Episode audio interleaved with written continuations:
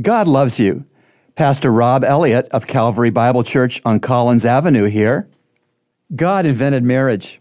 Genesis 2, verse 24 is the first mention of marriage in the Bible.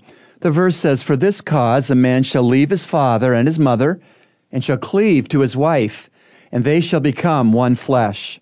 There are three verbs in this one verse leave, cleave, and become one. The husband is commanded to leave and to cleave, and when he does, the wife will too. But both the husband and the wife are commanded to become one flesh.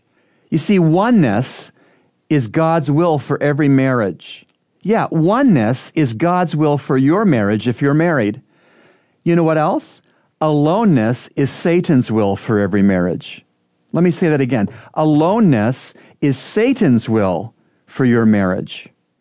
Which do you have more of? honestly, which do you have more of?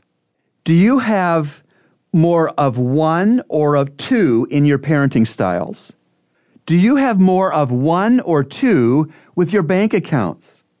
Do you have more of one or two with your churches?